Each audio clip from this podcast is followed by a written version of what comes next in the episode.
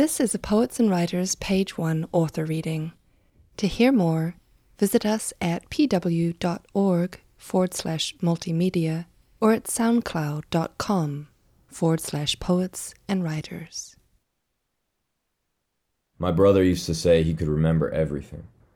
That most people's first memories start when they're around four or five, but that he could remember much earlier than that six months, one year. He said he could remember the day I was born as if it had just happened. On that day, he was three, and he came to the hospital with my older sister and brother, who had been watching him while my mom was in labor. And when he went there to meet me for the first time, he brought his favorite toys with him. No one told him to do this, they just said he was going to meet his brother, and he got an idea. He brought two little plastic dinosaurs, a T Rex and a pterodactyl.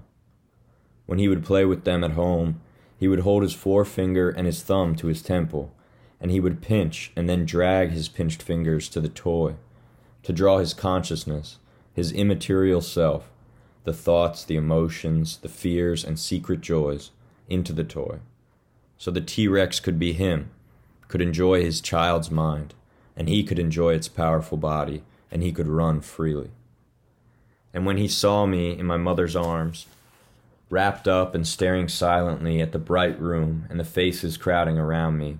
He patted me on the head, and he put his fingers to my soft baby head and dragged my newborn consciousness into the pterodactyl. And then he did it at his own temple and dragged himself into the T Rex. My mom asked him, What are you doing? He told her, and she laughed, and she asked him if he loves his brother, and he said he does. And he said that since he is older and bigger, he is the T Rex, and I am the pterodactyl. And she laughed, and my older siblings laughed, and he went and sat down on the little couch in the hospital room and played with the toys, put me in his right hand, and flew me around while the T Rex stayed on the ground and marched and roared. I wonder what he dragged from my head then, at that youngest age, getting older by the second. What did I come here with? Did I recognize myself as something individual, as something separate from the blaring hospital light, the arms of my mother, the beeping machines, the nurses running in and out down the hall?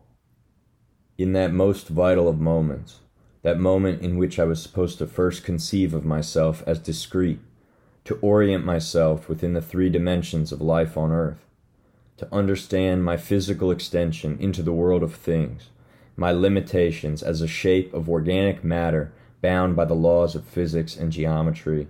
In that moment, I was ripped from my mewling, helpless self, and I was given the wings of a gigantic prehistoric bird. And there, with that first blast of the light and noise of the world, where I was supposed to learn laws, rules, codes of conduct, the base grounding relation on which all other conceptions and relations are built. I am my body, and my body is me. I was given flight instead, and the rest of my life after that was one giant lamentation, one quick screeching fall and yearning for the sky. Your first moments on earth should be a humbling experience, but I was given power.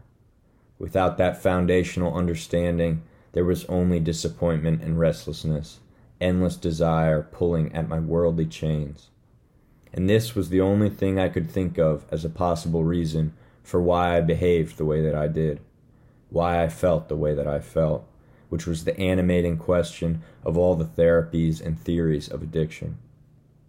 All those possible reasons that never held water for me because they weren't specific or real.